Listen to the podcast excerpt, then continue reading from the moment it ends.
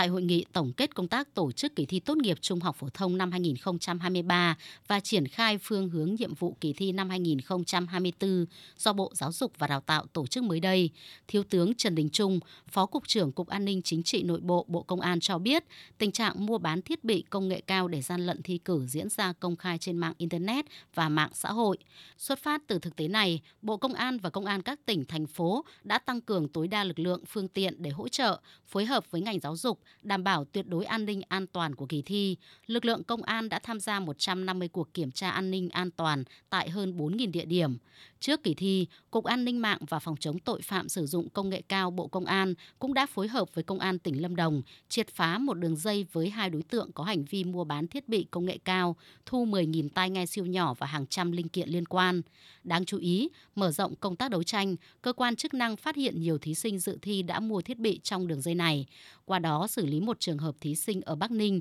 sử dụng hai điện thoại tại phòng thi, một thí sinh ở Lạng Sơn. Tuy nhiên do kỳ thi có quy mô lớn diễn ra cùng một thời điểm, trải rộng tại 63 tỉnh thành phố trên cả nước nên vẫn bộc lộ một số bất cập hạn chế trong công tác tổ chức thi, đảm bảo an ninh an toàn. Thiếu tướng Trần Đình Trung, Phó cục trưởng Cục An ninh Chính trị Nội bộ Bộ Công an nêu rõ.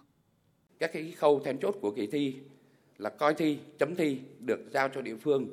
trong khi tình trạng bệnh thành tích trong giáo dục chưa được khắc phục triệt để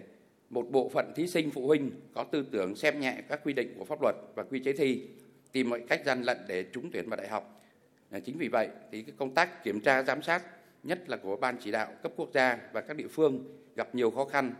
Dư luận xã hội còn hoài nghi về chất lượng của kỳ thi, cho rằng tỷ lệ đỗ tốt nghiệp đạt rất cao do có sự nới lỏng của công tác coi thi chấm thi tại một số địa phương. Từ đó đánh giá việc tổ chức kỳ thi tốt nghiệp phổ thông gây lãng phí và không cần thiết. Bên cạnh đó, tình trạng mua bán thiết bị công nghệ cao để gian lận diễn ra công khai trên mạng Internet và mạng xã hội chưa có giải pháp khắc phục triệt đề. Các địa phương chưa có sự thống nhất về quy trình, hình thức xử lý đối với thí sinh sử dụng điện thoại di động và thiết bị công nghệ cao dẫn đến lộ đề thi. Đề xuất các giải pháp để đảm bảo an ninh an toàn cho kỳ thi năm 2024 và những năm tiếp theo, Thiếu tướng Trần Đình Trung cho rằng cùng với công tác tuyên truyền về quy chế, ứng dụng các giải pháp công nghệ để chống gian lận thì cần có các giải pháp xử lý mạnh hơn đối với những trường hợp vi phạm.